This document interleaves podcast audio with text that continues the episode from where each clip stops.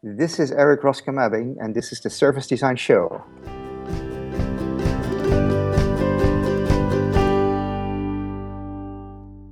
In the Service Design Show, we talk to people who are shaping the service design industry. In this episode, we have a very special guest, also from the Netherlands, um, Erik Roskam Abbing. You might know Erik because he's the author of uh, this book, Brand Driven Innovation, already a classic, I think, in the uh, in the industry. Erik is also, of course, the founder of Zilver Innovation, and he's a teacher at the Technical University in Delft, uh, related to service design, customer experience design, and of course, brand-driven innovation. Welcome to the show, Erik. Thank you, Mark. Good to see you. Uh, and, did I um, forget something in that introduction? No, you didn't. I mean, yeah. I mean, those are my my work my work credentials, and then I also have a private life with a great family and kids and all that. But we'll skip that topic for now. Well, okay. Erik, do you recall your first memory of service design? Yes, I I do very clearly. Um, it was an article published by the BNO in their um, in their monthly magazine about about service design, where I think Zilver and 31 Volts and Design Thinkers and Eden Spiekermann were mentioned as the Dutch protagonists of, of service design. Mm-hmm. And to be very honest, that was the first time that I've read my name associated with the word service design. And then I, you know, and my reaction was, ah, is, is that what we do? Um, and talking to many people in the industry, um, I, I, know that many of, of us have had that sort of realization where, ah, service design, ah, that's what I do. So I think the, the name is sort of uh, represents what we've been doing all along, but it sort of, it, it, it clicked. And I think this was what, six years ago, seven years okay. ago or something? I'm not sure. Okay, yeah. so this was an, uh, a magazine uh, from the Dutch Association of Designers, right? Exactly. That that, yeah, that, that exactly. they put a label on you uh, that you are a service designer, or and yes, that you're doing exactly. service design. Yeah. yeah, and and I've been a bit um, recalcitrant in a way. I, I I I thought no, I'm you know I I was raised in Delft with with user centeredness and with taking the business aspect into consideration and human technology and all that was part of my upbringing. So I had a bit of trouble framing it as a different design discipline mm-hmm. because for me it was very much you know this is what design should be about anyway yeah. so yeah. why should we yeah. why should we put a label on it um, but um, service design has become so big and the community is so great and even our clients are embracing it as a good as a good framing um, I've stopped fighting it, and now I'm um, I'm wholeheartedly part of the community and proudly so. So um, good. Um, Erik, let's explain uh, the format of what we're going to do for the viewers who are actually watching this uh, for the first time. It's it's really easy because uh, I have uh, three topics here uh, written on uh, a nice piece of paper, and you also have a few papers yourself with yep. some question starters, right?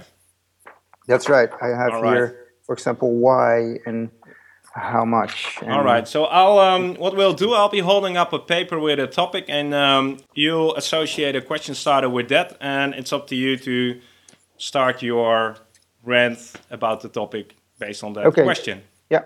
Easy, right? Easy. Yep. Okay. Uh, so let's uh, let's move on, and I show the first one. So I won't start with that one.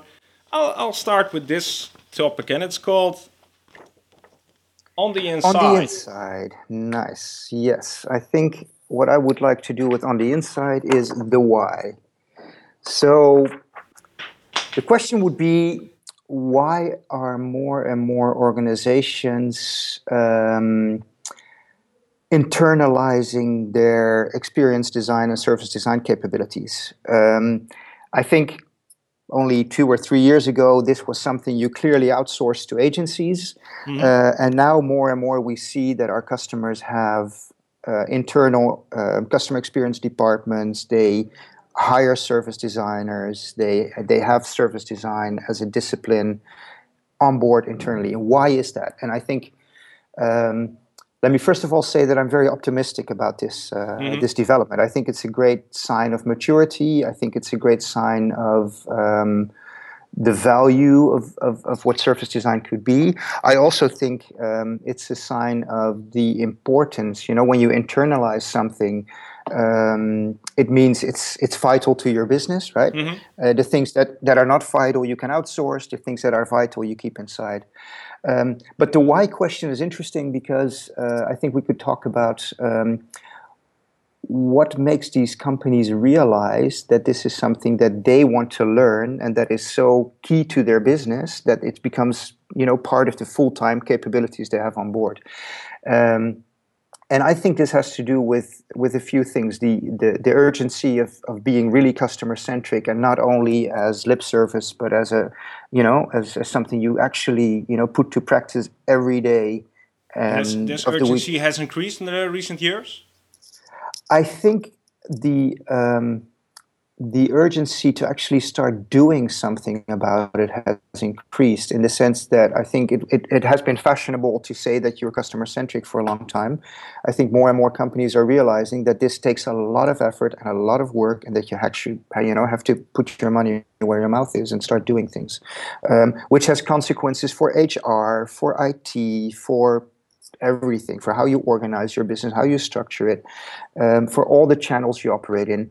Um, and it's simply too big to um, to to frame this in you know sporadic uh, projects that you do on and off. No, this is this is part of your ongoing business. This is what you are, or what you this should be. What, exactly, exactly, and um, so so I think organizations are starting to realize that, and they're starting to realize that uh, customer centricity and you know service design or design thinking are um, uh, are all part of the capabilities that you need to have on board in order to to put this to practice every day of the week.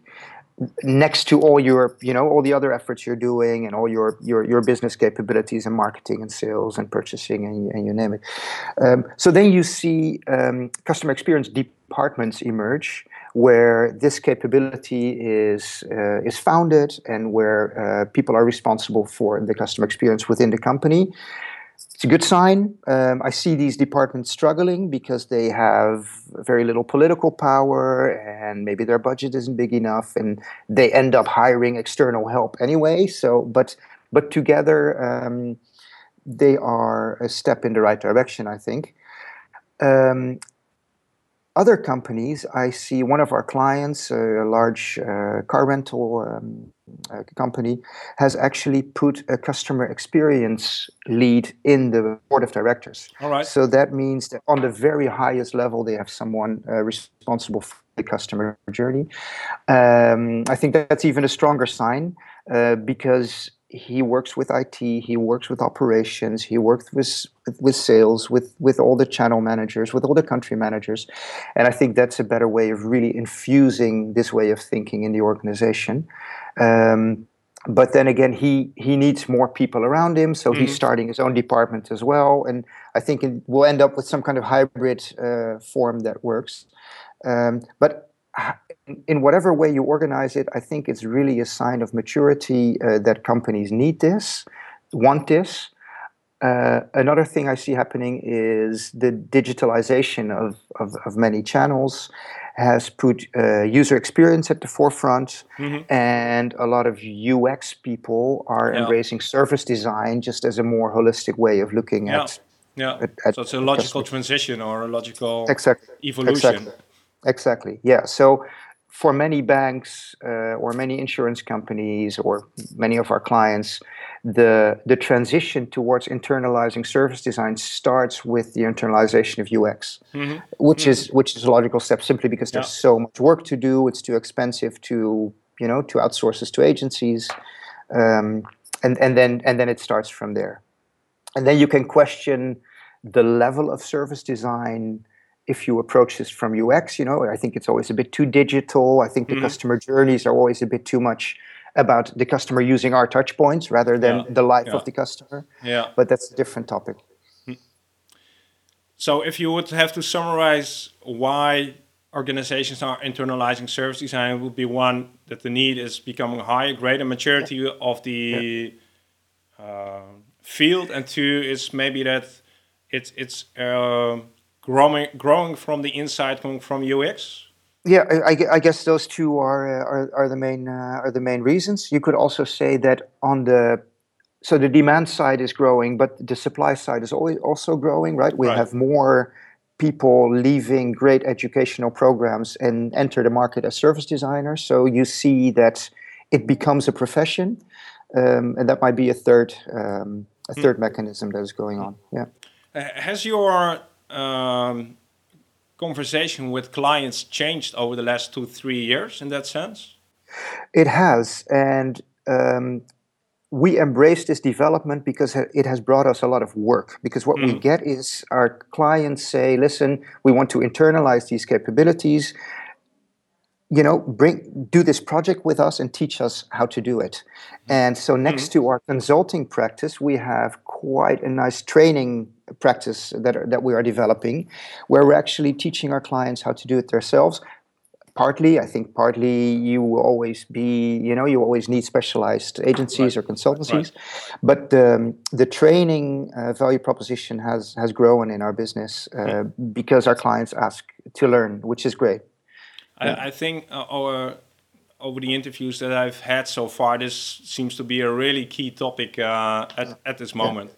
And it's really interesting to see how it will be developed because you already said some are setting up service design departments. I've mm-hmm. talked with Arne van Oosterom, who said service design shouldn't be a department. So it's yep. really, really interesting to see how this will uh, play out.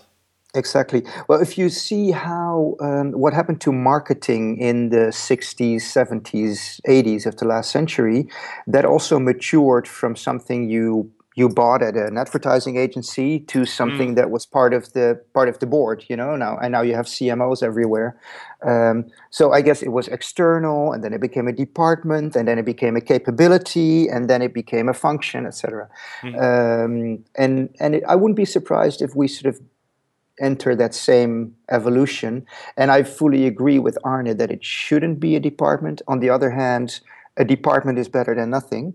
Um, and I think it's a logical step in an evolution. Exactly. Right. Yeah. Erik, let's move on to uh, to a second topic. Um, yes.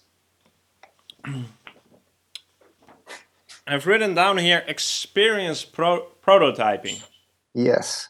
I think I will have the what if question there. What um, if?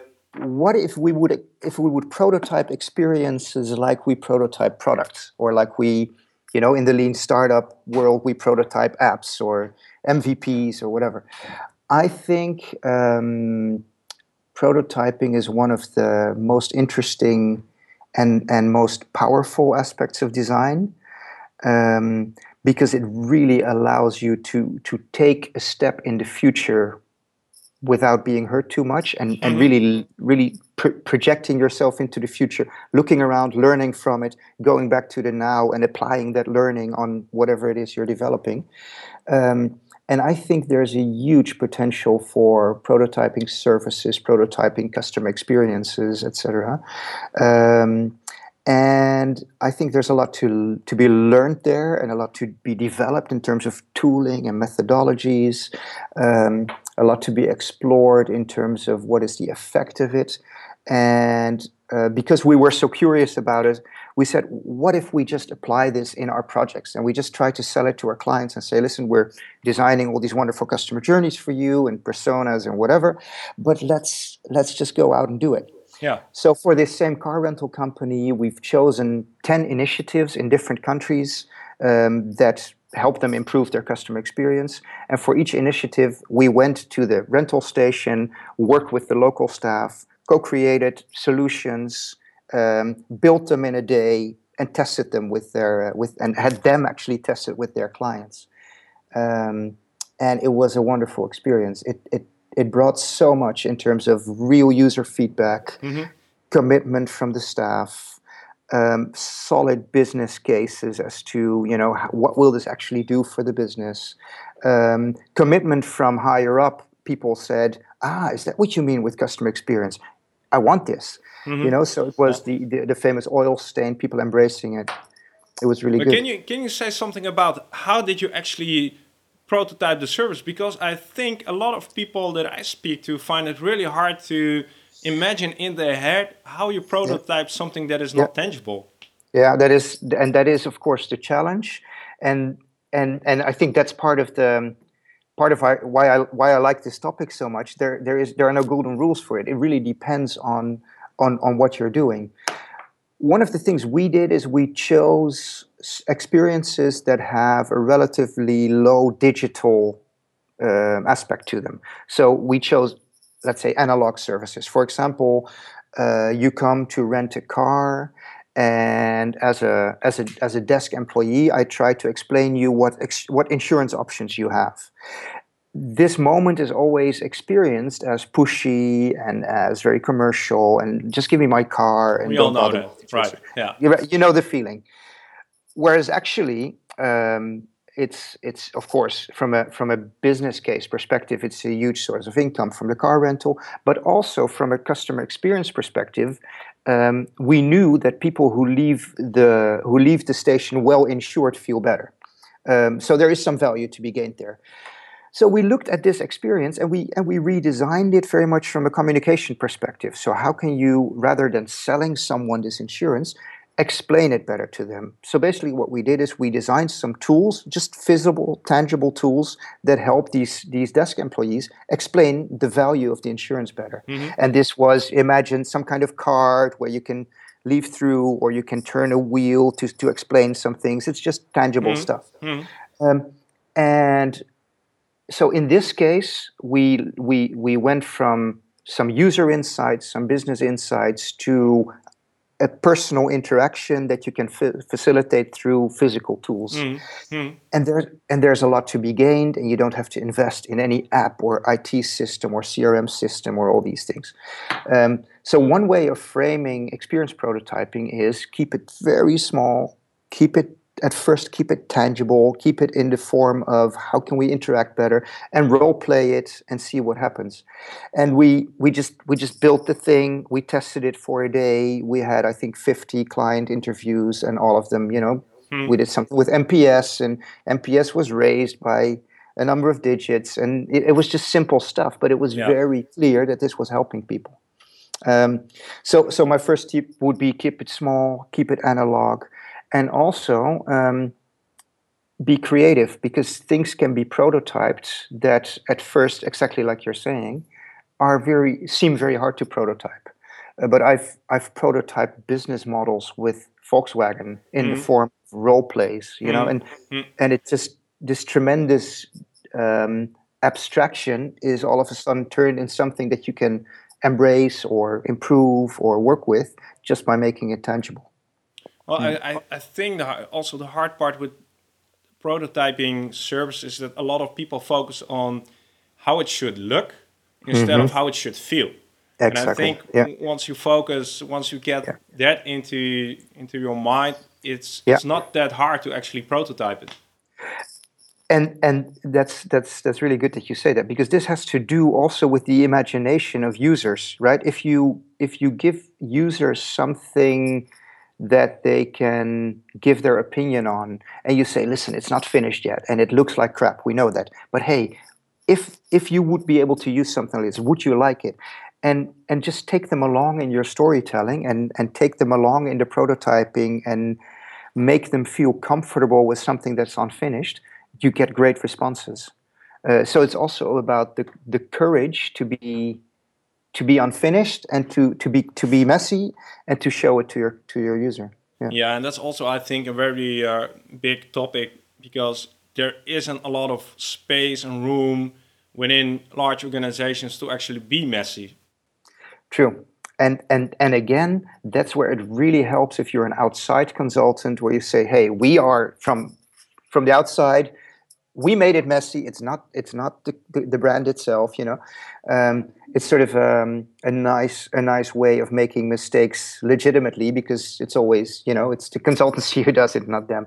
You can blame um, us. Yeah. Yeah, exactly. But and this is a, in in prototyping. This is a huge topic. Uh, are you allowed to make mistakes? What kind of mistakes are you making? Are you designing the mistakes? You know, are you making them small? Um, are you preparing the customer for it and are you taking them along? Um, this is all very key and, and very vital and i think not a whole lot of people are very good at this. So and and and from the service design community you know from the supply side i think also we have a lot to learn there to help our clients embrace this kind of early uh, trial and error and um, but in a but also in a focused way. If you look at what what the lean startup does with this continuous learning and sort of um, shut off all assumptions and just learn that's also not fully the thing i, I don't mm. fully believe in that i think there's huge power in intuition and in very focused prototyping where um, you have um, you have your, your your design approach where you have this very uh, strong intuition based on user insights and based on business savviness of where an opportunity might lie, and then you prototype from there. So it's different than the than the classical MVP approach, I think. Hmm. Yeah. Interesting. I think uh, this should be a topic that uh, we basically, I think, also need a lot more case studies showing yeah. how it yeah. works, uh, what it delivers, what the value is. Yeah, um, yeah, exactly. Yeah, and and what we've been doing is we've been offering it very cheaply to our clients simply because we want to learn. So that that yeah. is one way yeah. of of yeah. um, um, of, of, of, of growing your own experience and making sure that you develop a body of knowledge and a, and a repository of case studies. Yeah. Yeah. Interesting. Erik, let's uh, let's move on to uh, the third and uh, last topic that I've here in front of me, and it's um, called DIY. Do It Yourself. I, it yeah. sort of relates to the first, I guess. It does relate to the first topic. Do you have uh, a question starter that goes with that one? Yeah. So um, um, yeah. So when will um, and I think yeah, it, it, it, relates to the first topic, but I, I like to frame it a little bit more from an um, from an individual level, when will um, HR departments start to uh, require a certain element of design thinking or designerly approaches or you know people centeredness and creativity in any function whether it be a sales function or an or a, a purchasing function or a marketing mm-hmm. function um, because i mean if you see now the the huge um, sort of increase in interest in these kind of approaches, um, you could imagine that five years from now, everyone in any function is doing this themselves. Uh, I have an accountant who is embracing a lot of our approaches in his work simply and, and i didn't tell him to simply that's his intuition. He thinks accountancy should be more human centered it should be more creative it should be more customized it should be more iterative etc um, so he's he's diying you could say design thinking in his own practice. Um, and i think that's a that's a very interesting development. And um, and also i mean we cannot claim this right? This is not invented by designers. This is not ours to to protect or keep. This is simply, um, if you're if you're optimistic like I am, this is where the the world is moving towards, um, um, and and I think this will do a lot with our educational systems. This will do a lot with how we run businesses, with how we co-create, how we uh, run municipalities and cities, mm-hmm. Uh, mm-hmm. how we look at um, you know, uh, co-creating solutions for environmental issues, et cetera, et cetera, et cetera. And mm-hmm. and this is very much about embracing this kind of thinking on a very individual level and start doing it yourself. Hmm. So, uh, um, what you're basically saying is everyone should at least have a design attitude and mindset somewhere within them, and probably already has. Exactly. Yes. Exactly. And and that's that's another thing that I find really inspiring is that um, when I work with people, I try to trigger this in them, and I try mm. to sort of wake up the silent designer in them, um, and it works. You know, people when you when you put people at ease and when you make people understand, sort of you know, in the context in which we are innovating, and you make it safe and understandable and inspiring. Uh, you see many people embracing this uncertainty and embracing this human centeredness and embracing this this what if quality of what if we would do things differently. So that's that's really interesting. Another another thing that I when I when I when I thought of this DIY topic is also um, um, we've been putting a lot of stress on putting the customer at the heart of everything we do. But we I'm as, a very as a service design community, as, as service design community. But but let's face it. I mean, this is not ours. We didn't invent this. This is all mar- marketing, and um, the whole digital community is very much about user centeredness, yeah. etc. Um, what I always find interesting is there's this very nice quote by Ayn Rand, who you can think of what you want, but she had at least one really nice quote where she says, "You can you can only say I love you if you can say I," meaning there has to be a, an individual, there has to be some someone, you know, feeling that love. And what I sometimes miss in a lot of companies is that they say they want to be human centered and they want to put the user at the heart of everything they do. But but what about them? What about you? What do you stand for? What are your core values and what are your beliefs and what are your dreams? And then it's quite empty there.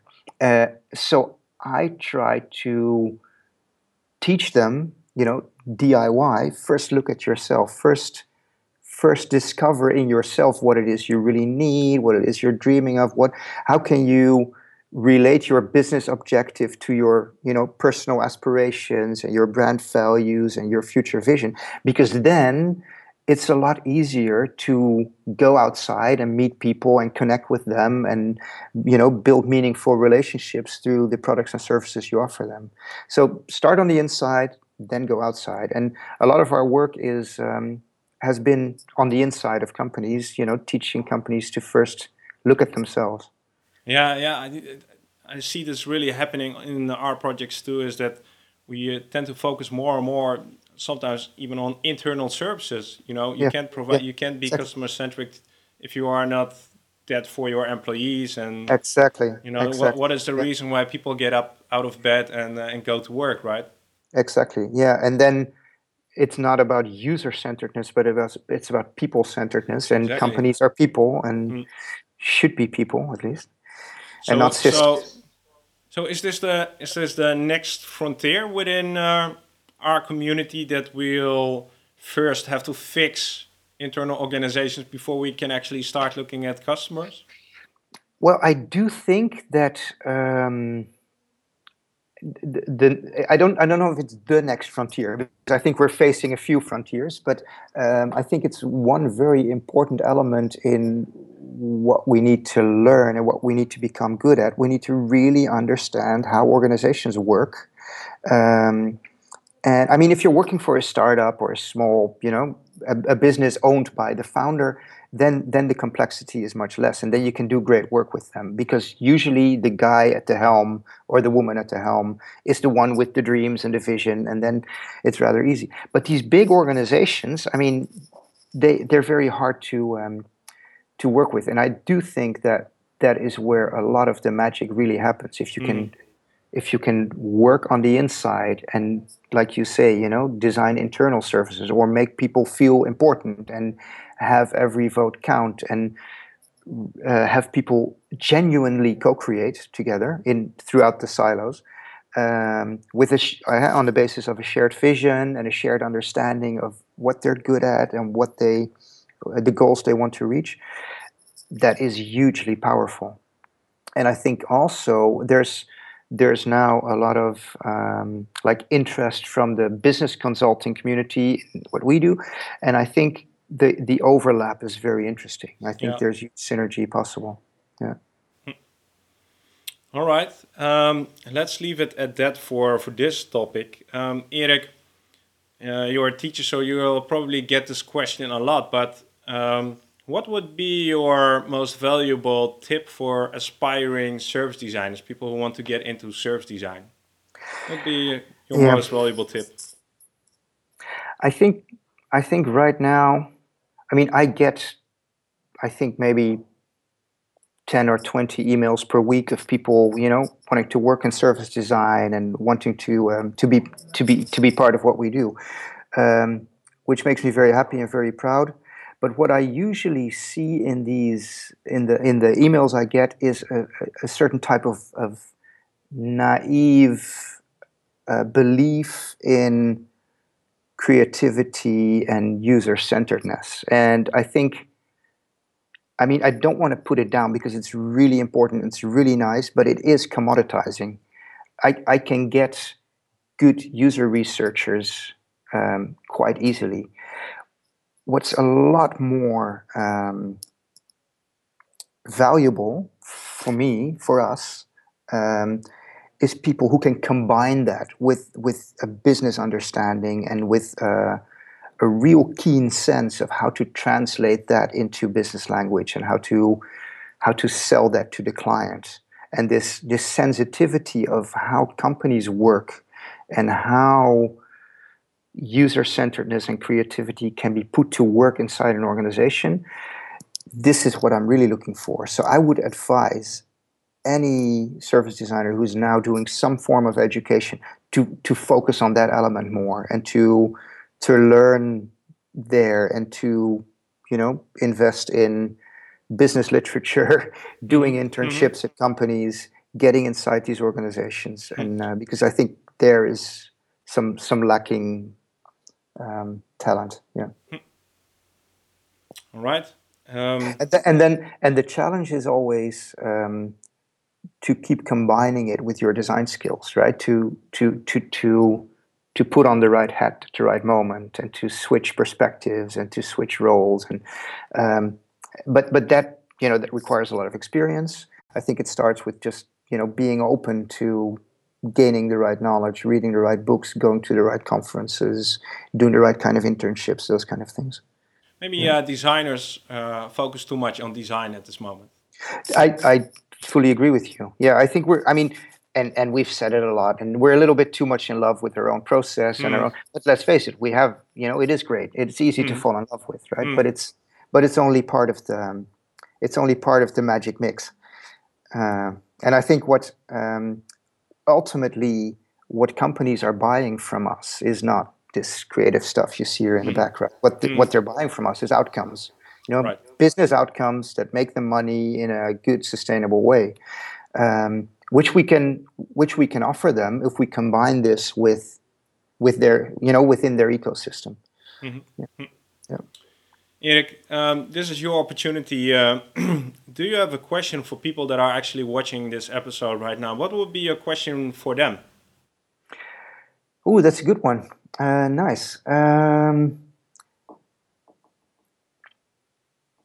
Yeah, I, th- I think if, if we if we take this last topic and turn it into a question, why would a big company, a big bank, a big oil company, a big insurance company, um, why would they hire you? What what is the value that they see in you? What kind of qualities do they see that make them want to work with you? And I think if you cannot answer that question very clearly, you still have some learning to do. So. Um, I think I think that's uh, that's the mirror I would like to put in front of the the community. That is, you know, the service designers watching this movie. I hope a lot of non-service designers watch this movie, and from them, I would like to hear um, um, from your perspective. What do you what do you see changing in your business? What are the transitions that you're that you're facing? Where old let's say you know methodologies and tooling don't work any longer and where you're looking for for new ways of solving problems so what made you watch this video maybe what made you watch this video that's a that's a great question actually Good point. really interesting really curious how people will react so um, Erik, we need to uh, we need to leave it uh, at this. So very much, very much. Thank you for your time. Thank you for your uh, uh, giving us the opportunity to tap into your mind and uh, know what is going on and reading a bit about the future of, of our, our profession. So, uh, Erik, thanks again. You're very welcome. I really enjoyed it. It was great to talk. Thanks for giving me this opportunity. What are your thoughts about the topics we've just discussed with Erik in this episode? Also, if you have any suggestions on who we should invite next to the show, be sure to let us know down below in the comments. If you enjoyed this episode and like to see more interviews with service design pioneers, be sure to subscribe and check out some of our past episodes. With the Service Design Show, we help you to stay one step ahead by talking to the people that are actually shaping the service design field. Thanks for watching.